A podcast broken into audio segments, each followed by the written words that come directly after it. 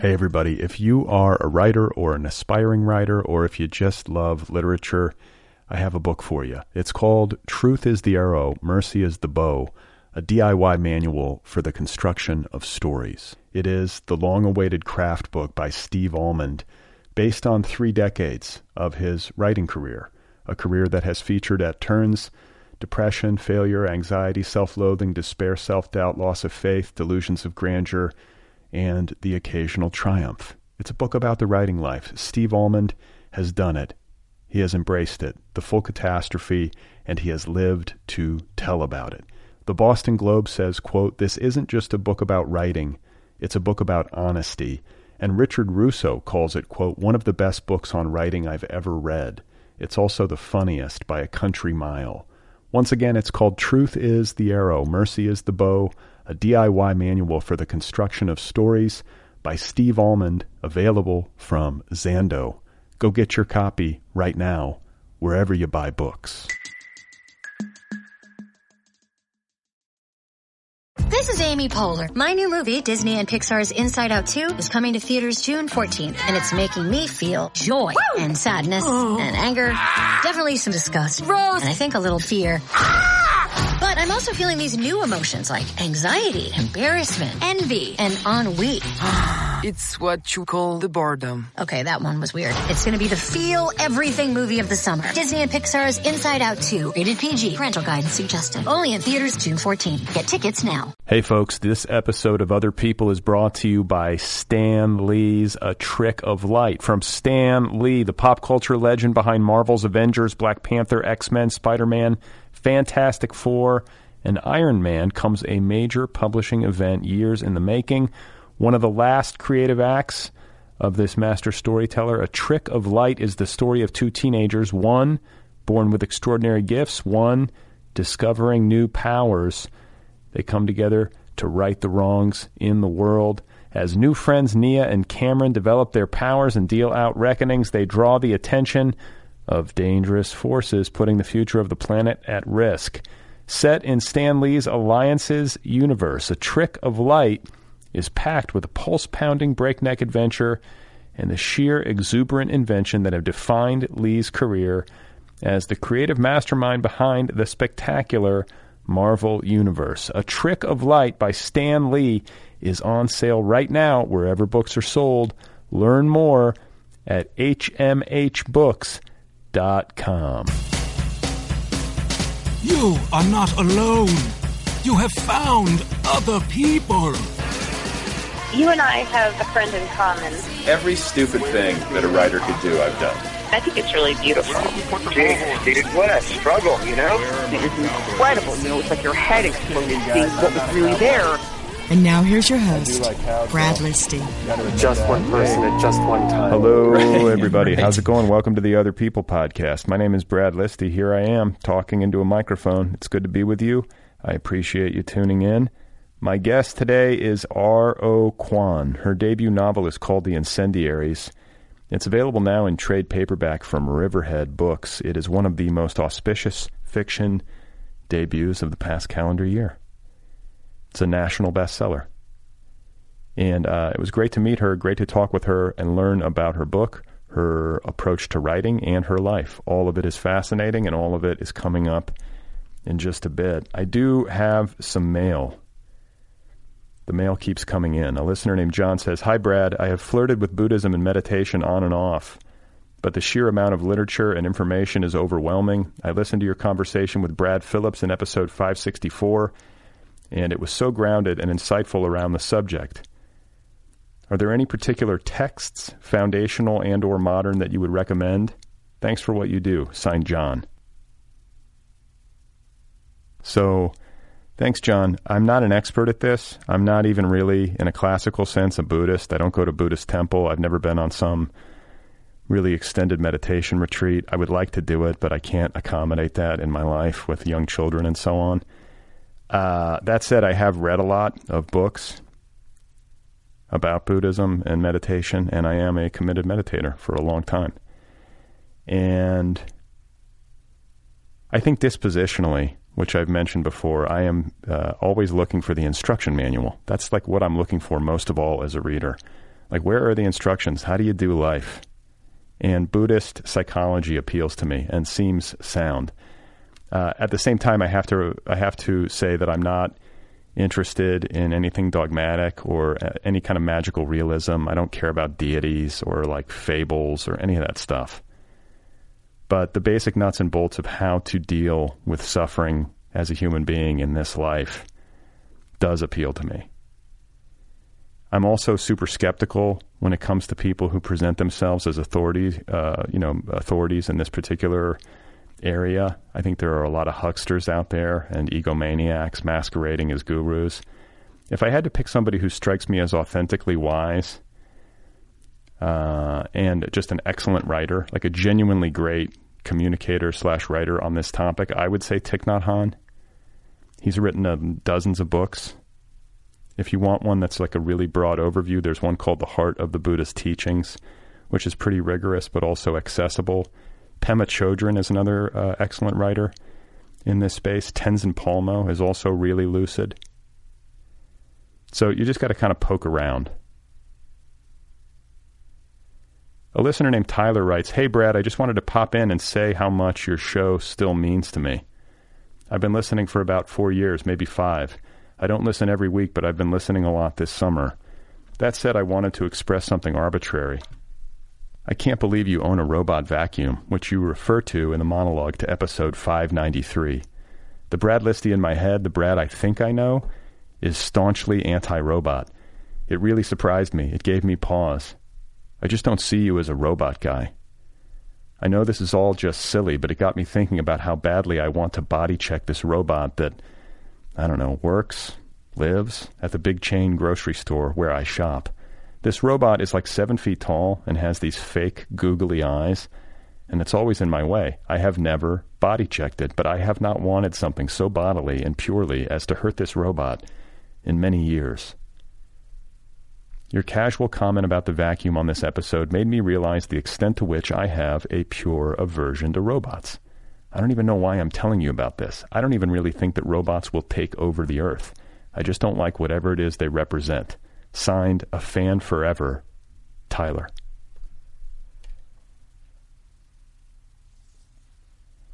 So, Tyler, I have a Roomba. Okay? It's a Roomba. It's like a hockey puck. It's not like a bipedal robot that's walking around my house with a vacuum cleaner.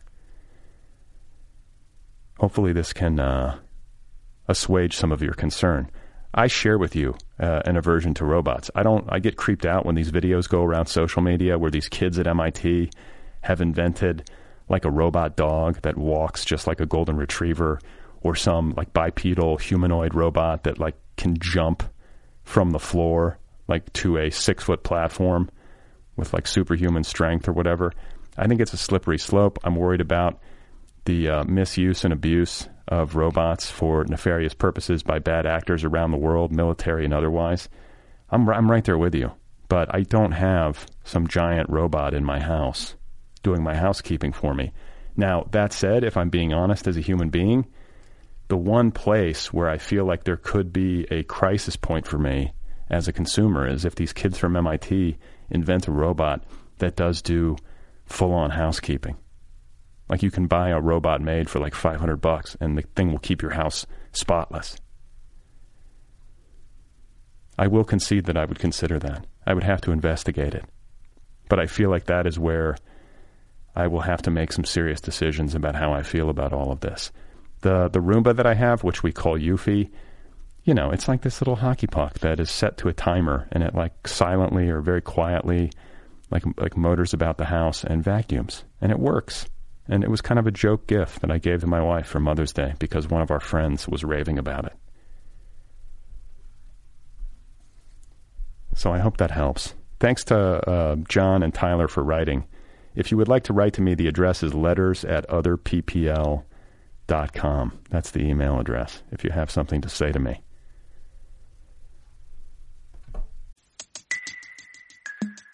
Hey, folks, if you are a writer, if you're somebody who's struggling to write, if you're trying to write a book but failing, if you're failing to write a book but wishing you could, if you've written a book but you're not sure if it's any good and you need to make it better, all of the above, you know what I'm talking about? I have a book for you. It's called Truth is the Arrow, Mercy is the Bow, a DIY manual for the construction of stories. This is the long awaited craft book by Steve Almond. Steve has been a guest many times on this show. I actually spoke with him on this very podcast about this very book not too long ago. You should listen to it. Truth is the Arrow, Mercy is the Bow is based on three decades of Steve's career writing, failing, and trying again. Richard Russo calls it one of the best books on writing I've ever read. It's also the funniest by a country mile. This is a book that debunks the well meaning but misguided myths that can hold us back from writing our deepest and most truthful work. It employs the same radical empathy that Steve displayed as co host with Cheryl Strayed on the Dear Sugars podcast, and it will help you generate new work. Once again, it's called Truth is the Arrow, Mercy is the Bow, a DIY manual for the construction of stories by Steve Almond. Available from Zando.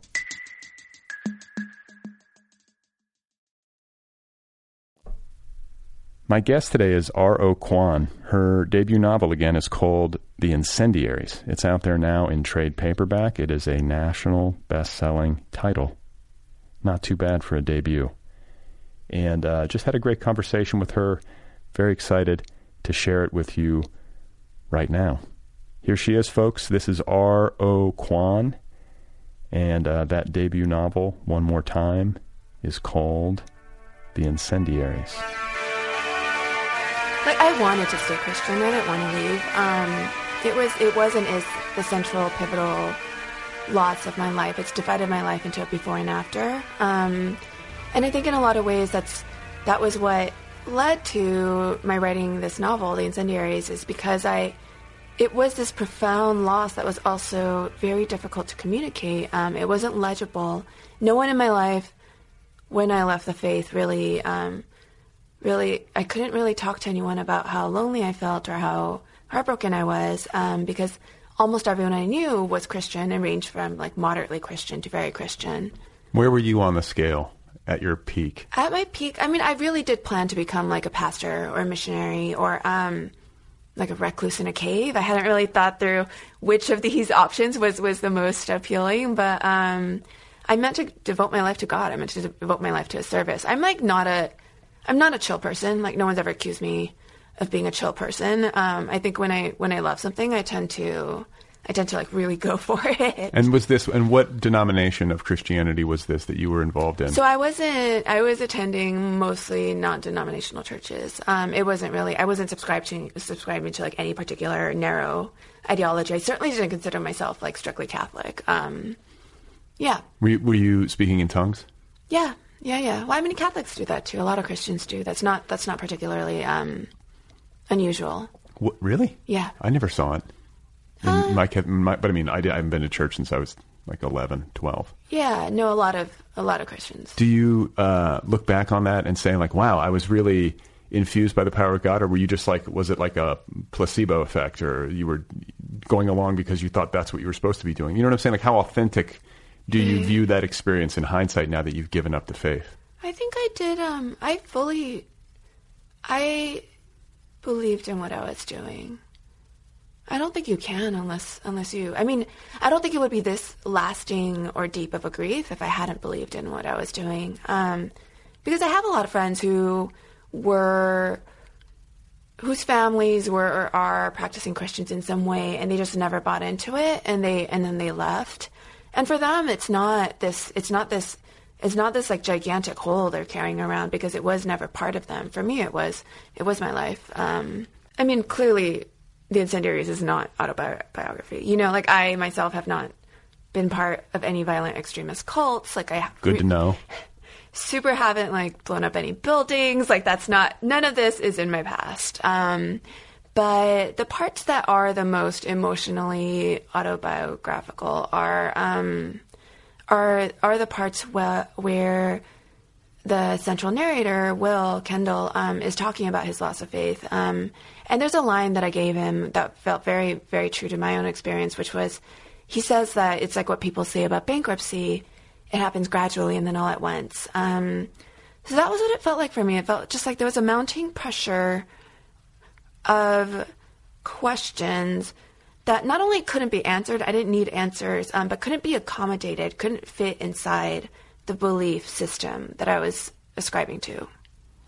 So there was no like dramatic event. It was it was just a steady, slow accumulation of questions that I could not ignore. And from what were the questions derived? Just like personal experience, just like they, they pop into your head and they start to just, you know, nag at you a little bit? Yeah, I mean, um, I think a lot of people who leave Christianity in its various forms um, leave for similar reasons. And so it was things like, just like really broad questions like, why are there other all these other religions that people, a lot of which, a lot of, I mean, and like a lot of people believe very fervently in their own religions. Um, and these, these do not look to be compatible if you are saying, if Christianity is telling me there is one God, there's one Christ, you need to be saved by Christ, otherwise you're damned to hell. Um, that's, that's, that's very different than, that cannot accommodate the existence of other faiths, basically. Um, there was that, the dinosaur situation, the fact that they're like evolution.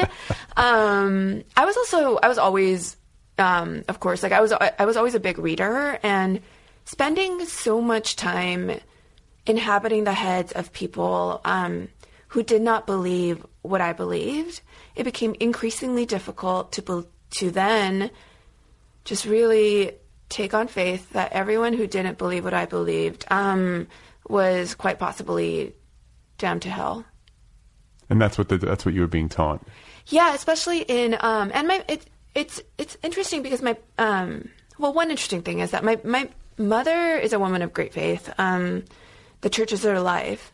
That said, she has like such a liberal, um, more open interpretation of things. So she believes essentially that like if you're a good person, if you're trying to be a good person, then you're probably going to heaven. Um, I think, I, I, I think like she really loves dogs. I feel as though she's she's pretty much she's pretty much convinced that like dogs are going to heaven too because like why would you leave dogs out of heaven? Like who would do that? It doesn't make any sense. And, and they're going to go before we are I know like they're they're they're they're the kindest. Um, and so um, so what I was hearing from my my family wasn't wasn't about like exclusion and punishment. Um, but in the in these ecstatic charismatic churches that I was attending um, the the theology was much more much more restrictive. Was there a dark side? Like, did you ever sense any kind of menace inside, or like griftiness, or anything like that? I mean, not really. I was a, I was a kid. Um, Okay. It was this is this is something that I really tried to, I hope to convey um, in the incendiaries is, I think a lot of people who haven't really experienced faith, um, or have only experienced it a bit when they were kids and hated it, like I think it leaving it did not feel like a jailbreak. It did not feel like a liberation. Um, I loved it. Like I was I was so I walked around feeling as though I was in a state of grace. I walked around like trying to love everyone I met because Christ was shining from each face. Like I walked around just like feeling like full of love and light um, in a way that is very different from how I move through, through the world now. How do you move through the world now? Um, I'm I'm like an anxious person. I think a lot of I think a lot of writers are. Um, I don't know what you're talking about. uh, I think about death all the time. Um, it, it's still, I'm still like just like appalled that we have to die. I think because like I, until I was 17, I just like truly thought everyone I loved was going to live forever. Like death did not exist in my world, not the way it does now. Um, and so it's like a running joke in my high, in my household. Um, except it's not really a joke. Like anytime my husband like leaves the house, like I'll just be like, watch out for cars. Um, don't fall and hit your head. Don't die. um, if you die on me, I'm gonna be so pissed off. Like, it, like I, I, like I'm like I'm, I'm just like I'm, it, yeah, like the the safety structures. So many of this, the biggest safety structure I grew up with is gone. Um, Right. The idea I had of this all powerful, omniscient deity who was watching over everything and cared about every detail of my life gone. And so, um, so yeah, instead I'm just very anxious and sad. Yeah.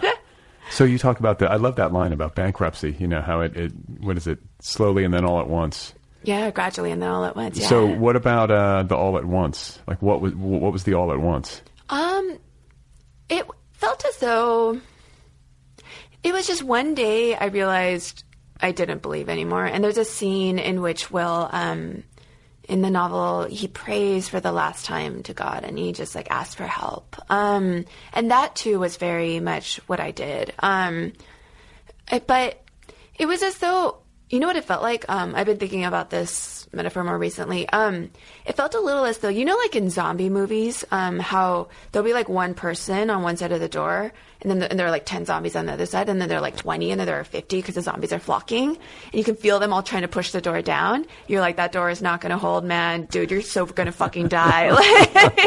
And it's really stressful. That was what it felt like for me but with like doubts and questions and and all these things that were just like jamming up against a door that I was trying to keep shut and the minute um, I let the door open a crack the zombies all came in and it was over You got eaten. yeah I got zombified No, yeah now, were there uh, are there books like specific books that you can point to that you read that had a, a big impact on your thinking and pushed you in this direction, or was Not it just really. a, I mean, I was reading. I was reading so much. Um, I yeah, that was. There was no. There was no like single novel or nonfiction book or po- book of poems or whatever that I can point to point to as saying like that that triggered. th- So there's there's really no one event I can point to as being sort of a triggering event. so? Where are you now? Are you like an atheist? Are you uh, an agnostic? Um, I'm agnostic. I call myself agnostic. Um, I'm allergic to. I think part of what a religious past um, that wa- that felt so profound and that felt so real to me. What that's left me with um, is an allergy to certainty. So I would never say that I'm an atheist. I'm an agnostic. I like, um, but I'm also so allergic to certainty that I'm that I'm like uh, suspicious of that s- sentence itself. Like that's a certainty, being allergic to certainty, right? Like, and so, um, yeah, I, I prefer. I love what Cortazar, Cortazar said. Um, he said something about how he's on the side of the questions, and I feel as though that's where I am, and that's also what I love about fiction too. Fiction, the fiction I love is not trying to find like easy answers. Um, the fiction I love is far more interested in hanging out with the unknowing, with the with with yeah, with with the mysteries. I am allergic to certainty, at least in my own head. I'm allergic to certainty about fiction as well, and so I like to at least like when I when I talk to writers who are working on um, who are working on something, I, I try to stay very, I try to hew very closely to the side. Um, I still want to stay with uncertainty, even about what people are doing with their writing. And so I usually just tell people, you know, like fiction is a house with many rooms. Um, it can accommodate a lot of different books, and so I try to I try to keep that open. But with my own writing, I would say that with my own writing, I'm very much interested in staying on the side of the questions. You're, you're just like you're like I am uncertain about it all. yeah. I feel that. I think that's a good way to be. I mean, there's uh, humility in that. Well, and it's also just, um, I feel as though it, if I start feeling certain about what fiction should be doing, I feel as though that is immediately cutting me off from other possibilities. Um, and you know, the I worked for ten years on the Incendiaries. Um, really hope the next book doesn't take as long, and I, I want to write more books. Um, I like I, I hope to write until I die, um, whenever that is, and and I you know I very much want my fiction to to I don't want to just keep doing the same thing. I want to, and so that I, I think I want to stay open because that, in part because I think it would hurt my fiction if I if I closed off. Yeah. No, I mean you want to stay like creatively open to possibilities. Yeah, yeah, yeah. So, how did your parents and your family respond? Like, how did you make this announcement, or did you make an announcement? Did you say, "Hey, um, I just kind of let you know the zombies won. They came in and devoured me, and I'm done." Like, Yeah. How did they respond?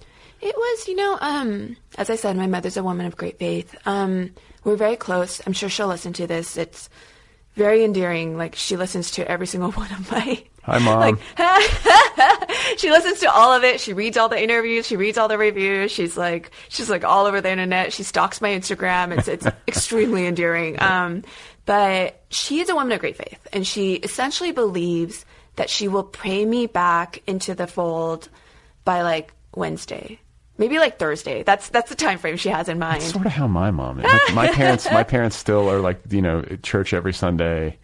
Yeah, I mean, I, I do understand where my mother's coming from. Um, in that, well, Christianity, I mean, the Bible, like Christ says over and over, um, granted, I, I, try to be careful in how I talk about the Bible um, because I know a lot of people have different readings of the Bible. Um, so, okay, the Bible the Bible is a vast, capacious, often self contradicting document. Um, it's huge. It's full of it's full of thoughts. Have you read it? But oh yeah, of course. Like, like, Um, like, but I mean, like, read the book like you read a book, or you just have like over over the years heard. Like, a, Oh no, I um I I've I've read it and reread it, and while I was writing the Incendiaries, um, I was reading and rereading the Bible. I was reading a lot of religious thinkers. Like I love Simone Weil. Um, so yeah, I I I love to engage with the loss. Um, I think because in so many ways it still it still plagues me every day of my life. You know, it's it's it's such a gigantic part of it informs everything I write. Um, I mean, of course, the incendiaries is like soaked through with, shot through, or soaked through. I'm mixing up metaphors um, with the loss of God and with that grief. Um, but everything I write is like even the most uh, unrelated seeming nonfiction piece. Um, in some ways, it's in there, and it's never not what I'm writing about. Um, so yeah, I was reading the Bible a lot. And um, do you find, like, in the absence of, um, now that you've lost that sort of like safety net that you talked about, Mhm. have you tried to replace it with anything? Do you have Mm. other coping mechanisms that you've kind of Mhm. brought to the fore to try to help you deal with the trials of life? Yeah. Um, it's funny. I was at an event uh, last week, and one of the questions someone had was just like, I think I talk freely about anxiety. Um, I'm totally happy to in um, on social media, and one of the questions was just like, how do you deal with your anxiety? Can you tell us? um, I. Um, an interesting thing about anxiety, um, for for me at least, um, is that it's I feel as though it's a very good friend until it isn't. You know, like anxiety keeps me from, for instance, so like I hate, I, I, I, I it keeps me from like missing deadlines. Like it keeps me, it makes me work harder. I think it makes me a better friend because so often, um, like I'll go home from having hung out with a dear friend, um, and if we've had like three drinks, then like I'll wake up the next day and I'll just be like, oh my god, when I said that thing, I feel as though the air kind of shifted. I swear I saw like a, mic- a mic- microscopic change on my dear friend's face. she must be angry at me, and I'll send her an apology text, and she'll just be like, "What the fuck, dude? Like everything's great." it was it was wonderful to see you. Um, but I would so much rather be air on the side of being that concerned rather than just be like a totally chill like I can say what I want, do what I want. Um, I can turn things in late. Nobody will care. It's fine. Like I don't want to be that kind of a person. Um, I don't either. And I think type A people make the world go round. Um, I'm glad that not everybody's type A. Like we need a mix. But people who, um, like who, I was talking to somebody and they're like, you know, you want your neurosurgeon to be type A. Mm. You don't want him to come in or her to come in and be like, hey, well, whatever, you know, sorry I'm late. Yeah. Uh, let's get you under anesthesia. Um, you know, I just took some CBD oil. You know, I, I think you need people to be on their game, but um, I think recognizing it in yourself is the first step towards making sure it doesn't, you know, consume you. Yeah, and I think um, in a lot of ways, I mean, I, I mean, in a lot of ways, writing is so hard. I find it to be very difficult. I know everyone does. Um, every writer does.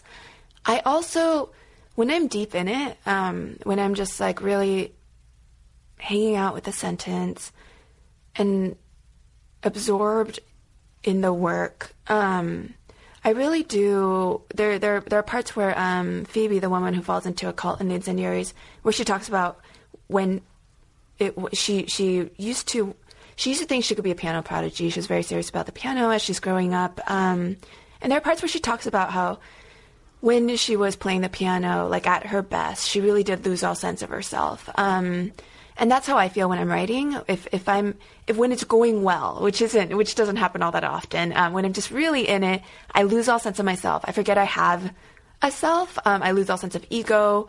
I lose all sense of time. Um, and I'm just there with the work, but like not as me. And it's and it's the most joyful feeling I know. Um, it's the best thing. Um, and so writing does a lot for me. Reading does a lot for me. Um, those are two I turn to a lot. There are also ways in which it's I mean it's a consolation prize. It doesn't make up for what I lost at all. Um, but there are ways in which knowing, not knowing, believing now that every joy has an end. Um, believing, uh, believing as I do believe that everyone I love I'm going to lose in some way or another. Um, it does make the joys sharper. Like it makes the it makes the joys joy when it's there. It makes the love when it's there. I feel it so acutely because I can also feel the eventual loss. Like I'm aware of that, and so I, I do really take great satisfaction in the moments when I am when I am really glad, um, when I am euphoric, when when I'm having a night with dear friends I love, and just wishing and just wishing like we could keep doing this. Um, the knowledge of the end makes me appreciate the moments a lot more. That's great, and I mean that's kind of. Uh, I think that's like the the upside of death. Mm-hmm, uh, mm-hmm. you, you, know, to, and to, to and to think about it. I think that there's value in considering death every day, like not to an excessive degree Mm-hmm. where it's you know it's stifling your ability to function or something, or that it's Mhm. making you super super morose. But I think having a, a very clear-eyed sense of uh, the fact that this life, anyway, is finite hmm hmm does make you prioritize, you know, like how you want to be while you're here and Mhm. appreciate the people and the things that you appreciate. hmm hmm And so where do you wh- what do you think happens when we die? Do you have a are you just uncertain there too? Um, I if I were to put money on it, and if I could collect the money afterward, I would. I would. I would be just be on the side of like we're an accumulation of cells, and we um, an accidental accumulation of cells, and we're here for a while, and then and then we're and then we're gone, and we return to the earth. Um, um, that said, of course, I leave space for uncertainty. Yeah. so I'm just like, that's probably what's going to happen. I don't know. Um, yeah. Yeah, I mean it's so strange like I am agnostic. My daughter asked me if there's a god. I always say, "Well, what do you think?" She goes, "I think so." And then she says, "Well, what is God?" And I'm like, "It's everything." And I think like as a parent, I'm always like you either say it's God's nothing or God's everything. Do you know what I'm Mhm. saying? I'm not going to tell her there's it's an empty universe and you're in the Mhm. void. I mean, she's she's 8. Mhm. but uh and if like and the word God has just been I think so misused and abused that it becomes empty of meaning.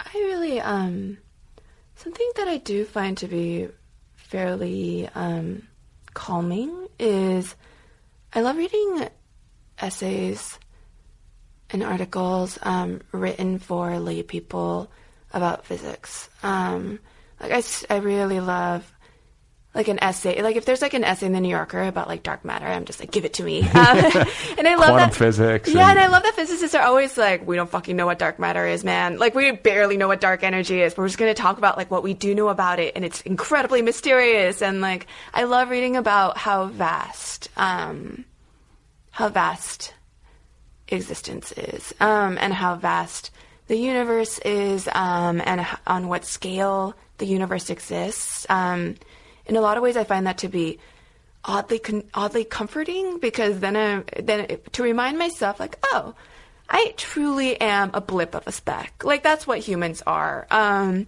I find that to be consoling when I'm angry or sad or whatever about whatever it is. I also love reading about um, mathematics, especially like higher plane mathematics, where people are Do you understand that stuff? no, but I love that's why I love reading the pieces that are for lay people because then it's like, what, what, like because they're, they're written um, for non mathematicians. Um, so and yeah, I get I do get very moved when mathematicians talk about how they're like symmetries and harmonies out there um, that they're that they discover and that they're working toward and how they talk about like the elegance of math and how they and how beautiful it is like all of that just yeah that's that's that's my that's that's like fun reading yeah, I got to check that out. I mean, I feel like I'm such not a math person. i'm probably shy away, but it would be worth my while, especially if somebody can make it clear for somebody like me. Yeah, and you um you know someone who um, writes fiction about mathematicians is um is Kathy Chung, Catherine Chung. Um, yeah, I've had her on the show. Oh yeah, so she um she has I think she majored in mathematics in college um in Chicago, and then she became a writer. But so she she draws a lot of math into she talks about it in her in her fiction, and it's and I always like I always yeah, I love it so much. I love it when she does that. You're like, oh, you- you're a brilliant fiction writer and a, like a brilliant math mind. Yeah, and it, but it, Congratulations on having it all. uh, well, and it's also I feel as though because I feel as though there's a permanent paucity of um, fiction that is being published in like right now about that that has any like real um, science or math in it. Um, and I think that it, that's I feel as though that's in large part because like a lot of writers that wasn't our forte or that isn't our forte and so um, and so like like I for instance don't know very much about math or science um, other than what I studied in high school. Um, but but when it does come up, I'm always like, yes, Help me. more of this. Yeah. I love it. So let's talk about. I want to talk about the writing of your book. It's kind of like it's always heartening for me, and I think a lot of listeners to hear about books that are very well realized and have uh, managed to find a readership, and have you know you've gotten to kind of take the ride with this book. It's easy to think that it was sort of all there from the start, or that you know you were privy to some sort of divine inspiration, and it you know, but this was a you said a ten year process. So talk about uh, how it came together. Sure. Um, so I worked on it pretty much every day for usually for s- at least several hours a day um, for 10 years. And and what it was, um, I love sentences. Um, I love syllables. I love punctuation.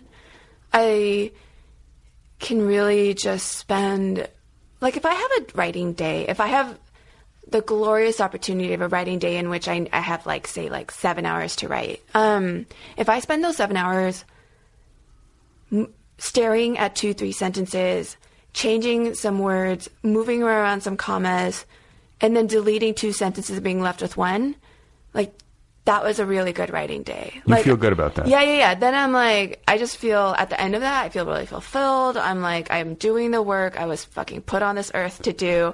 and what I really did was I moved around some goddamn commas.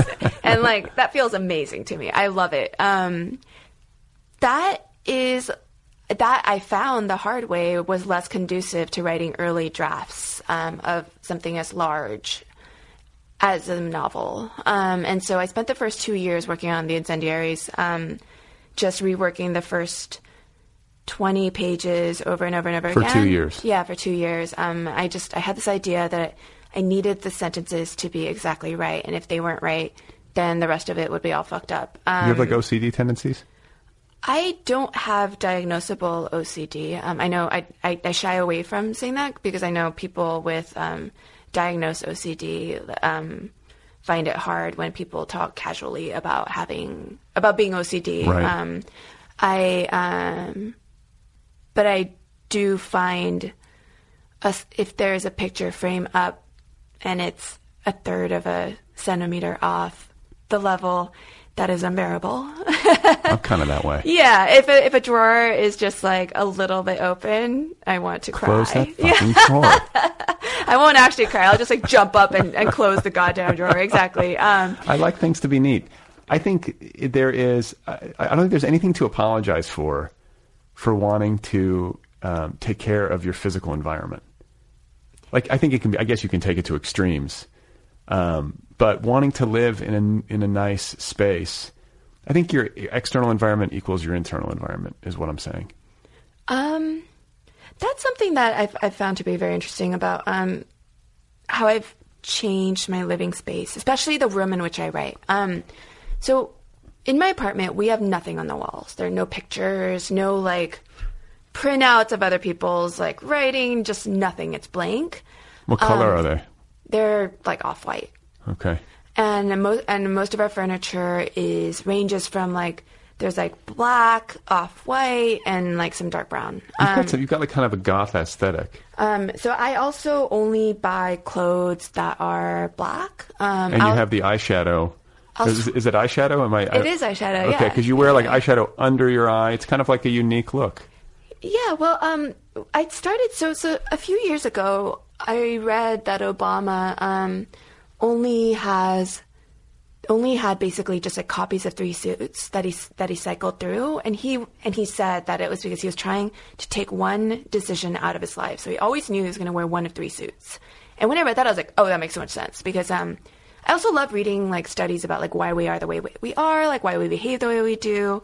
And I'd been reading about decision fatigue and how when you have a lot going on, it can be really hard to like you your ability to make decisions decreases. Um, you don't have an infinite ability to make decisions in a given day. Um, so I just immediately switched to oh, and I felt I felt like I felt kind of insulted because somebody um, quoted this somewhere, and they and they were like. And they were like, R.O. Kwon got this from Steve Jobs. And I was like, I would fucking never. Jesus Christ, it was Obama. Like, um, but I, um, I just, uh, yeah, it, it, it, it's just like paring away decisions, paring away things I don't have to think, making it so that I can spend as much of my brain as possible on my writing, um, and less of it on like what I'm going to wear. So I, so whenever I ask myself like what I'm, what, what I'm going to wear today, it's always like a black dress or like black jeans and a black shirt. Um, and that just makes it, that just makes it my life easier, um, or not easier. It just gives me more space to focus on the writing and the reading. And did this shift like because I of course like in my head I was leaping to like like a post you, i- i- is like post God R.O. Kwon like are you in mourning? Is there like some sort of goth thing happening where you're like uh, you know my God is gone and so I'm going to wear black now? No, no, no, no. I mean, I um, like in college, I wore very colorful clothes. Um, I had a lot of. I still have like some of those dresses um, that I haven't given away yet because I'm just fond of them. I should I should get rid of them, but um, I'm never gonna wear them again. But um, yeah, so but that's also why I don't have things up on my walls because I realize I. I don't like to have visual distractions either when I'm working, and so we just have like a very stripped down apartment. Where there's just not very much to look at and I like that. Like I never It's like a blank page. yeah, and if I'm and if I'm traveling, so if I'm like in a you know like like like last night I'm in, I'm I was in a hotel um and I was trying to get a little bit of work done. I would never ever sit in front of like a window. I would never ever sit in front of a view. I would I walk always into want you walk like into wall. the, the hotel room and just start taking the pictures off the walls. I don't do that. I just face away. Like I face away from the pictures. Like I move distractions. Um Wow, that's kind of an ascetic approach, though. But it's like it's like I get it. Like if, to get this work done is is so difficult, and these little things make a difference. They really do. Um, and it's you know it's, it's part of it's that the existing world is so vivid and so interesting, right? Um, and so I am trying to, it, to the extent possible, to have my fiction when I'm working. My fiction, I want it to be more alive to me than the world around me. Um, and so I also have a lot of rules in place um, when I'm writing about like. So I try very hard to go straight from bed to coffee, and then from coffee, just I just take my mug to my laptop in the dining room, um, and I start working. And I try very hard to have no interruptions in there. What time are you getting up? Um, I often get up around if, if when I have my time, um, when I when nobody else is setting my time. Um, I'm very nocturnal, so I have to go to sleep around like six or seven a.m. and I wake up around like noon or one. Oh wow! Yeah, I'm very nocturnal. So you get I always up- say I'm nocturnal. People are like, uh huh, uh huh, and I'm like, no. no. I, so I go to sleep around like seven, at dawn. Like you're up all night. Yeah, I'm I'm often up all night. Yeah, you're not. You're a night owl. That's your chronotype. Yeah, I um I can feel the minute the sun goes down, I can feel my brain like pick up energy or like just like I come more alive as soon as as soon as the sun's gone. Uh, I've been doing a lot of uh, sleep research for my day job. Oh wow. So I'm like I'm steeped in this, and all I can say is that it, you are a night owl. If I mean, if you're somebody who naturally stays up until six o'clock in the morning, yeah. Um, but I'm curious about the fact that you don't do work in the night because I feel like a lot of night owls tend to like night owl writers in particular tend to like love the night as their writing time. But oh, I love that too. Oh, you Um, do? Okay. Yeah, yeah, yeah. So I figured out how I work best at artist residencies, where of course, like you just have to like. Oh, for people who don't know, so artist residencies, um, they will. There are artist residencies all across America, and there are others outside of America too, um, where they house you and feed you and even make your coffee. And there are a lot that are free. Um, and you apply to get in, and then once you're there, you you, truly can like just like think about nothing but your work. Um, and that was where I realized that like I do best if I jump to my writing. That was where I realized that I do best if I can go to sleep uh, like in the early morning rather than keeping the hours everyone else is keeping. What do you do in the night, like from midnight until six in the morning? Um, when the writing's going well, I'm writing and working. Um, I'm writing and reading and I don't know, like sometimes just like playing a fun song and dancing around for a song or two. Like, I, like I'm, I'm, just I'm doing the work. Um, when when the writing's not going as well, um, I'm on the internet and like answering emails and fucking around on Instagram and yeah. So, if you're working, let's say five or six hours in the night, and then you wake up at like noon, and you go to the keyboard and work for like another three or four hours, like you're working a lot in a 24 hour day. Yeah, but okay, that's that's in an ideal world in which I'm not also doing other things and not not do, not doing other kinds of writing, not um Do you have a day job or anything? not doing. So I was and well, I'll, I'll be teaching again in the fall. Um, but I wasn't teaching all of last year. Um, because as soon as the incendiaries came out, like I've been on the road a lot. Um, and I w- I just wasn't able to.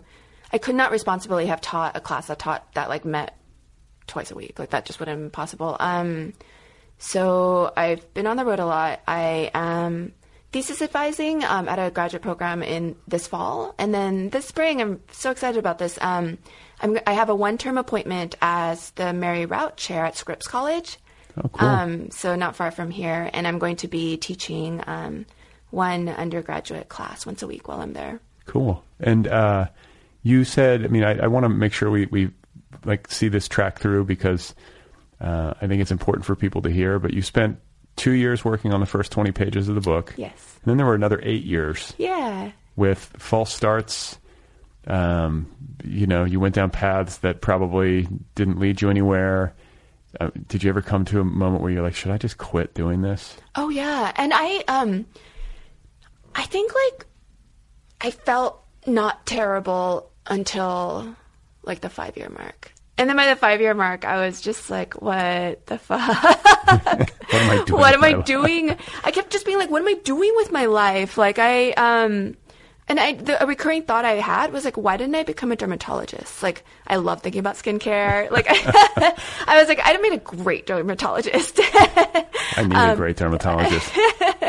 um, but but you know, I th- there was a point around the five year mark when I was at an artist, artist residency, um, and I just like opened up another document. I think I titled it like new novel, and I wrote one sentence, and I was like, should I just give up on this? And then I wrote one sentence, and I started at it, and I was like, oh fuck, like I still the the first novel still I'm I, like I I not only loved it, I was fascinated by it, like it kept.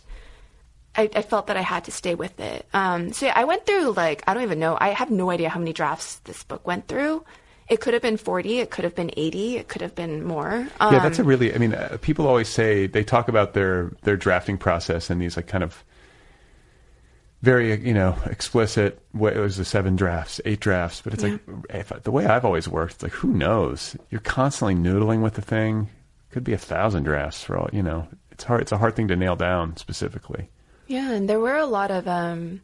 So one big detour I took, although I, I try not to think of anything as a detour. I, I, at the very least, I feel better if I tell myself that a book is a palimpsest and it contains all the ghosts of what it once was, and these ghosts feed the um, the existing document. But um, I there was a point when I wrote like hundred pages from the point of view of um, Phoebe's father, so the father of the woman who falls into the cult, um, and that and her father. So that whole storyline took place in 1970s South Korea. Um, and after I after I wrote 100 pages of it, I deleted it, or not, or not deleted it. I just like put it. I just like took it out. I was like, this, this isn't working. Like this, this doesn't belong here. Um, so yeah, there were, there was a lot of that. Like there there's so many. There's so much I took out, and so much I reworked. Well, and there the book um, has multiple POVs, and that wasn't there from the start. Yeah, so it was originally told entirely from Phoebe's point of view. Um, at the two year mark, after I threw everything away, I realized there was something about Phoebe's point of view. So she, um, I'm not giving much away, but by noting that she both loses and feels that she gains a great deal um, over a relatively short period of time. And um, so her experience of the world is relatively spiky. Like there are a lot of really, re- really high highs and really low lows. Um, and to me, it felt a little. Cl- I felt a little um, too constrained being in that being in, in, in a perspective that was that contained such highs and lows. And so I thought a lot about books that are narrated from the point of view of somebody who's not at the center of the action. Um, and an obvious example, but a book I love, is The Great Gatsby, which of course is narrated by Nick Carraway, who like is like the least involved of everyone else, of everyone in the book. It's like, per, like peripheral first person. Yeah, and so having um, and so from years two to six, that was when Will Kendall, the man who loves Phoebe and opposes the cult and much of what it represents, um, he started taking over the narration. Um, and I found that it just like let a lot more air into the book. Like it let me, it meant that I could play with a lot more um, different registers.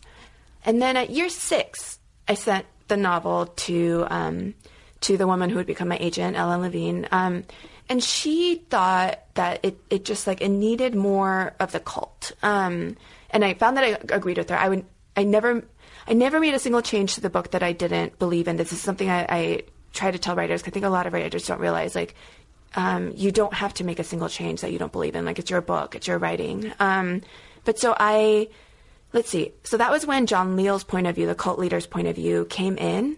And then at year like seven and a half, um, my agent was looking at the new draft that I'd sent her, and she was like, I just, I just, I do still feel as though there should be more of Phoebe. And I was like, oh, god damn it. There were like two years of work I, I, I threw away. But I found that, that that meant that I did know a lot about Phoebe that perhaps wasn't making it onto the page. Um, and so, and I, again, I found that I wildly agreed with her. And so that was in Phoebe's point of view started more explicitly coming into the novel. Um, and then we sold it to, or my agent sold it to um, my editor at year 8.5. And then with my editor, we um, revised it over the over a span of time that amounted to about a year and a half.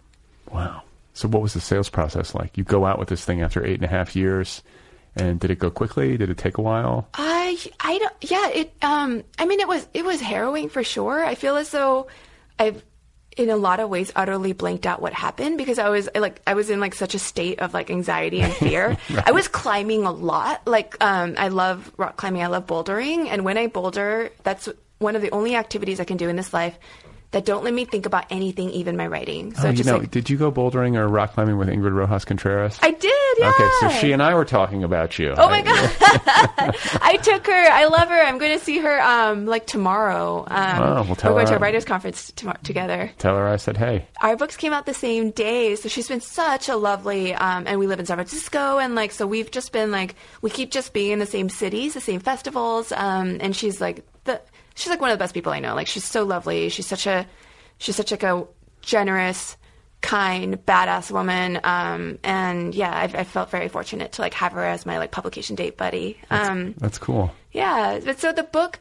the minute it sold, okay, so um, well, I got my agent called. I remember it was um, it was in the morning. My agent called and emailed. Um, and then we talked on the phone for a short while. She explained to me that the book had sold. Um, and I hung up the phone. And I and then I and then I just like sat down on the bed and I remember you didn't take the call like while rock climbing. You're, like, you're, you're clinging to the. I woke up and I saw that I had um, a missed call from her, and so I, of course I just like lunged at like whatever the voicemail was, and then I called her. Um, but so, but you know, it's a moment that it's over the eight point five year mark. Um, selling. This was a moment I've been fantasizing about for years and years and years. Um, and I sat down. I felt genuinely happy for like 35 seconds. Um, and I know that it didn't, it wasn't more than a minute because the minute hand on a digital clock that I was staring at didn't change. I was happy for like 35 seconds. And then just like a new flood of concern started flooding. Uh, I mean, a new spate of concern started just like coming at me. Like I was like, okay, like what happens next? What's the editing process like? Like how do I like help this book? Like what am I even supposed to be doing? I don't understand anything. And like, and I just got ratcheted up to like a different kind of anxiety that never actually really went away. Right. Um, and so I, I, in a way, I find that to be very consoling because something that so many writers told me, and I never quite managed to believe them. Um, and I'm going to say it in case it helps anyone um, who's listening, and perhaps nobody will believe me either, but maybe they will. Um, I, there is no external validation that has ever felt nearly as good as what it feels like to just be in the work. That's right. You know, to put down a sentence, um, rework it, and then look at it and think, like, you know, that's actually what I meant to say. Like, I, I managed to put down what I meant to say. But how wonderful, no? Because that, that that's available. Like the writing, okay, the joy and the elation with writing, that's not something you can just like, or for me, I can't just like grab it. But it, I know that if I keep showing up to the page, um, I may have like four bad days in a row, but maybe on the fifth day, I'll have like a good hour, and that go- that one hour is everything. It'll sustain you for like another week or exactly, two. yeah. Um, well, yeah, I, I always call them like false summits. You know, it's and it's hard not to fall prey to it a little bit because you dream about. I mean, if you if you're writing a book to be in communication with readers, then obviously getting published and getting a yes, mm-hmm, mm-hmm. Um, especially from a, a major house, it's like that's the dream come true. But then it happens, and like you say, it is a nice moment. It should be celebrated, maybe for a little longer than 35 seconds. but, you know, to each their own. And, and then, you know, and then, like you say, then it's like, well, what, what's going to happen in the editorial process? What's the cover going to look like?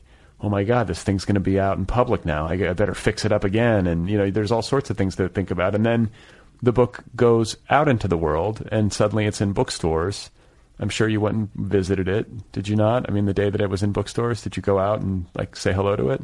Well, I um I did in that I had um one of my one of my local bookstores, Book Passage. Um, I love them. They had picked my book as their um, for their book club with their um, so they have this book club that you sign up for and they send you and they send you like a book every period of time um, so they pick a book for the people who are on this club so they had they had a lot of books for me to sign, which was wonderful. Um, and then I had an event later that night at another local bookstore that I absolutely love, um, Green Apple Books on the Park. Um, so those are like my two bookstore.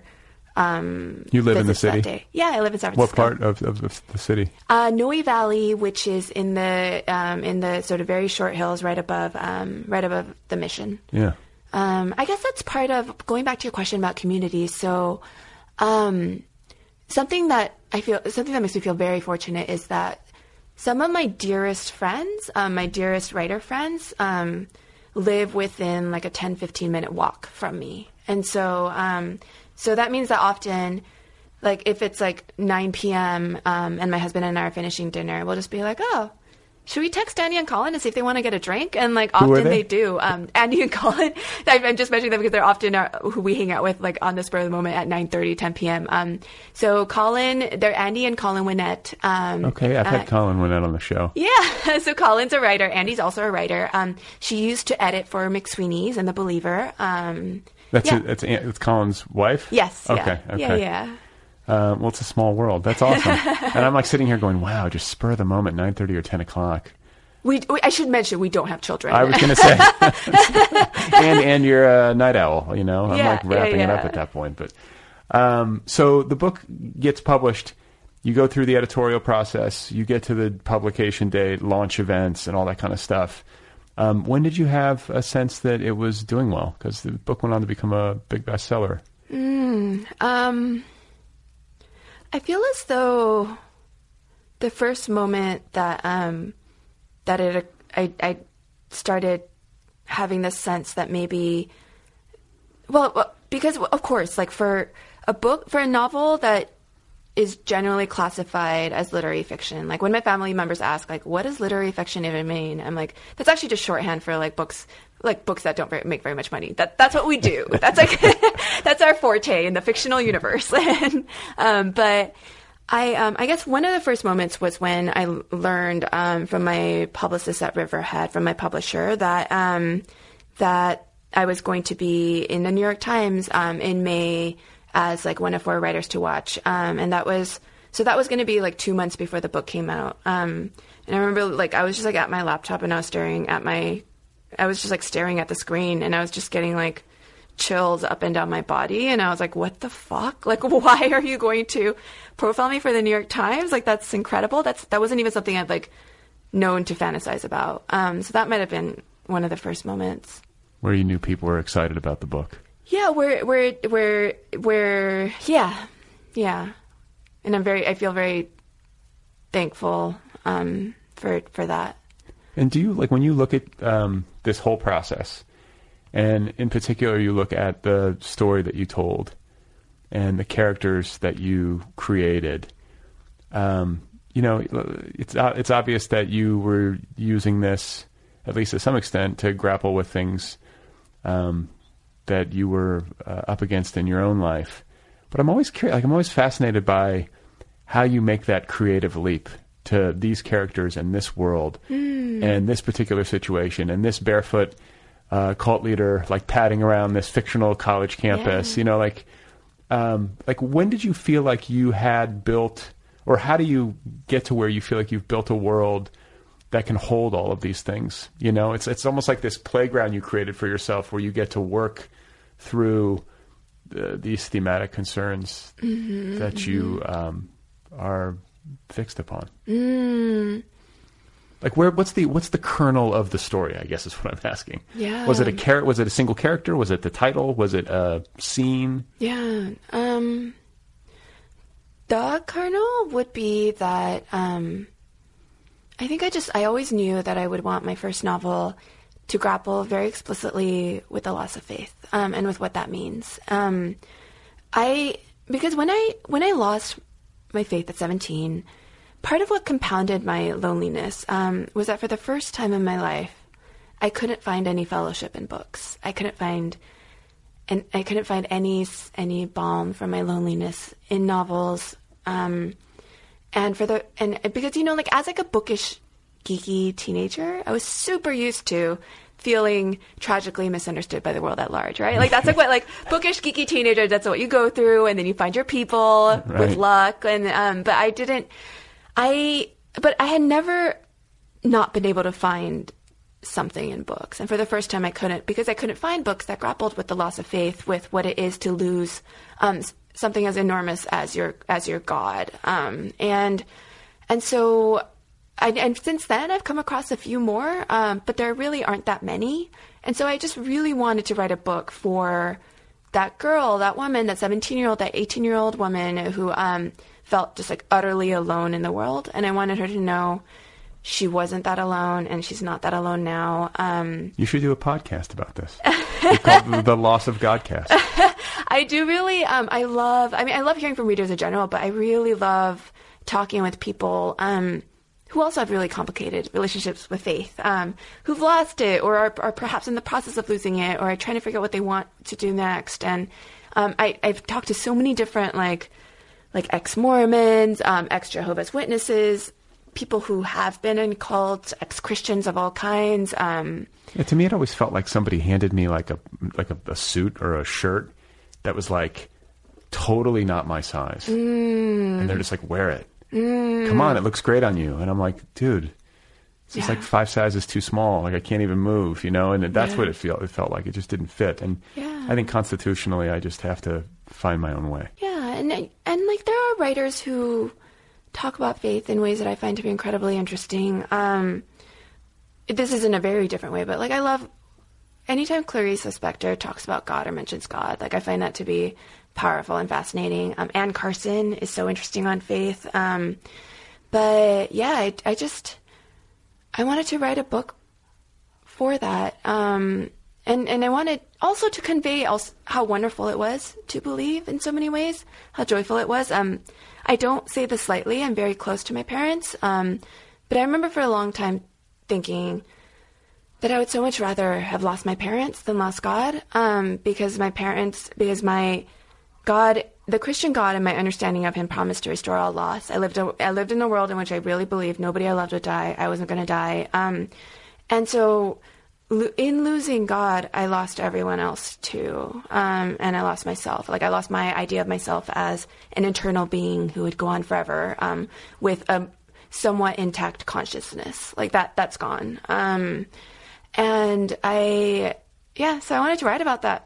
At the very least, um, grief of that magnitude um, it was it was rich fodder for fiction. You know, it really did keep me going for those ten years. Is it going to give you another book, or you think you're done talking about this? Um, so I've been working on my new novel for three years, um, and uh, I was really hoping for like How many pages you got? Like thirty pages done? no, I, I learned. I learned that I need to spin through early drafts very quickly. So I've gone through like I've already lost count. I think on purpose. I've already lost count. Um, I've gone through two or three full drafts, um, and now I'm on my third or fourth draft. I have no idea. Um, and it's centered on two women who are both artists, and there's a photographer who becomes personally and then professional, well, prof- professionally and then personally obsessed with a choreographer. Um, and with this book, I'm very interested in questions of what women are not only allowed but pushed to want, um, and what women are often punished and are judged for wanting, um, and the ways in which that can be different for women than for people who aren't women. Um, and so for two years, I tried very hard to keep out all mention of God. Um, and then I, and then at some point, I was just like, you know what, this is really missing something. Like it's like there's like a depth that's lacking. I was like, oh fuck, and the fucker's sliding back in. There's a character named God. Ah, so he's um so so the law uh, uh, one of the characters, the photographer who's the narrator, um, her complicated relationship with faith is very much part of her art. Um, there was no way to keep it out. It's possible. It's possible I'll never be able to keep it out. Yeah, I don't. I, I guess I have like a hard time, like grokking people who have like it's just no in like no belief, and also like no interest in like asking big questions or like grappling with this. I think there are people who move through their life, and they're just like, yeah, I just watched like another Netflix show and went to my job and getting drinks with my friends and like just sort of ignoring mortality and big questions. I mean, am I? Mm.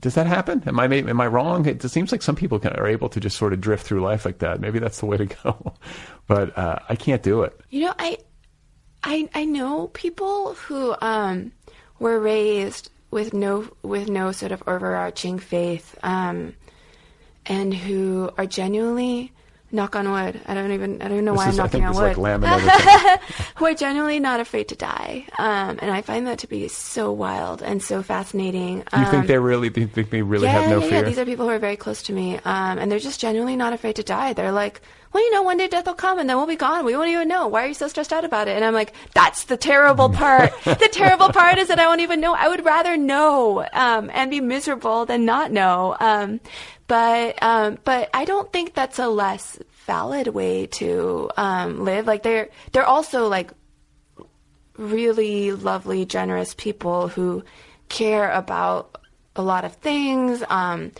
and do a lot to do with their lives to try to to try to be better, more responsible people, more responsible stewards of their own lives. Um, and yeah, it just it's, it just seems like a very different way of being that is Maybe- very very foreign to me. Yeah, it's like, or maybe it just feels like more accepting of the mystery. Like, okay, I don't know. I'm not going to know. Onward. Let me just deal with stuff that I Mm, can that's interesting. that I can understand.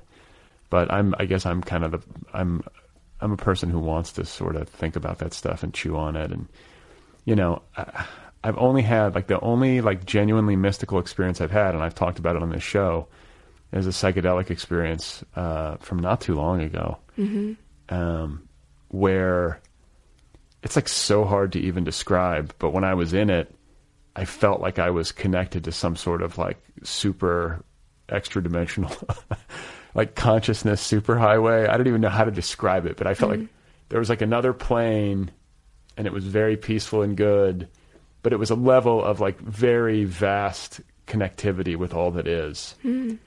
that gave me pause. Mm. Uh, have you ever had like a genuinely mystical experience where you feel like you uh, were like shot through with light or connected in some powerful way, or like you just started like weeping uncontrollably? Mm, I mean, that happened a lot when I was Christian. It did. Yeah.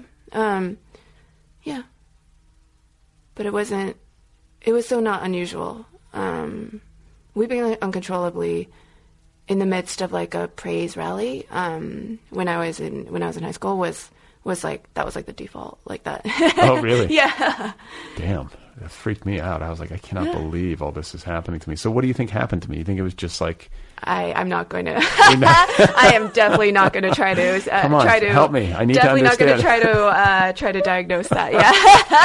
Yeah. Uh, well, it's been so fascinating talking with you. Um, I congratulate you on this book. I think it's uh, super cool that you were able to take all of this stuff and uh, like reconstitute it into such a beautiful book. no, thank you. And I wish you luck. Hopefully, the next book. Do you feel like you have a sense of when it's going to be done? I don't want to even. Don't want to, we'll knock on we'll knock on this like whatever this wood if if it's wood, um, uh, and hope that uh, you know it all goes well. And I wish you luck. Thank you so much.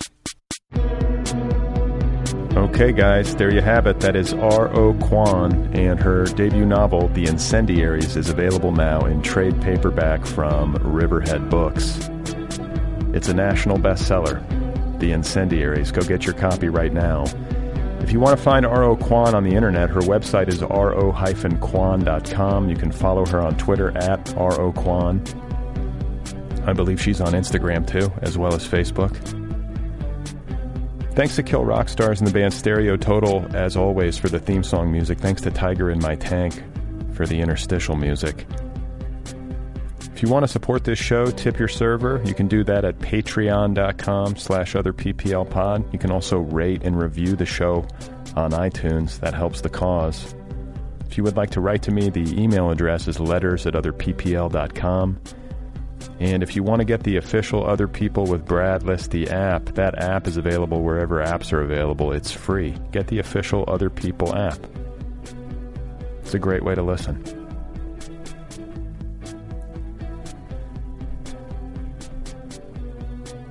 Next week on the program uh, is TBD. I have I have some uh, great interviews here in the can, but I got to figure out how I'm going to roll them out. I got to look at the calendar and publication schedules and whatnot. But know that there will be an episode next week, as always.